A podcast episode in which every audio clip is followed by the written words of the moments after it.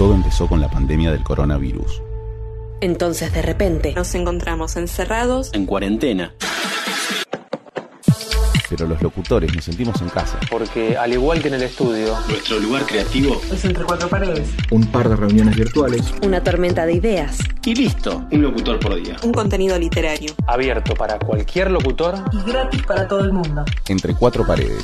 Te contamos. El mastín tuvo que detener su carrera, afirmando las cuatro garras sobre la alfombra en una tremenda resbalada que lo llevó a sofrenarse a pocos centímetros de la puerta espejo del ropero. Y lo que tuvo delante lo descontroló del todo. Frente suyo, casi rozándole el hocico, se encontró con otro enorme perro, furioso como él, con los ojos echando fuego y aparentemente decidido a no retroceder ni un milímetro. Le lanzó un ladrido como para aterrorizar hasta una fiera, y el otro animal le contestó simultáneamente con la misma ferocidad, mostrándole los dientes y haciéndole sentir su aliento enfurecido en sus mismas narices. Aquello ya era demasiado.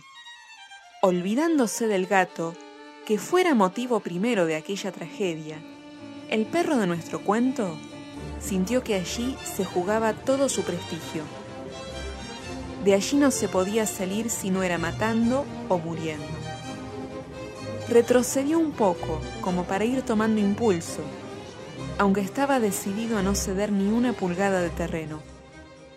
Y vio que su contrincante hacía lo mismo y con idénticas intenciones. Cada gesto de furia era por lo menos igualado por aquel maldito opositor que vaya a saber de dónde había salido, porque nunca se le había visto por aquellos pagos, donde nuestro can era señor indiscutido, y a quien jamás nadie había hecho frente con suerte favorable. El salto fue tremendo y simultáneo. En aquel enorme salón, el encontronazo entre el perro y el gran espejo resonó con un estampido de vidrios rotos. La imagen del animal se hizo añicos junto con el cristal, y entre sus pedazos se desangró degollado el perro de verdad.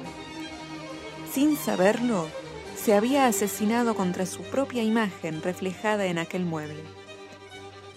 Uno piensa, qué distinto hubiera terminado todo si nuestro animal hubiese tomado las cosas con más calma, si se hubiera dado cuenta de que su furia, al cambiarse en tranquilidad, habría conseguido tener frente a él a un amigo que le hacía fiestas moviéndole la cola, exactamente como él se las hacía.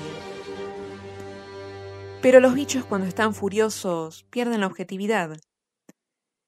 Y las personas a veces también. Entre cuatro paredes. Te contamos.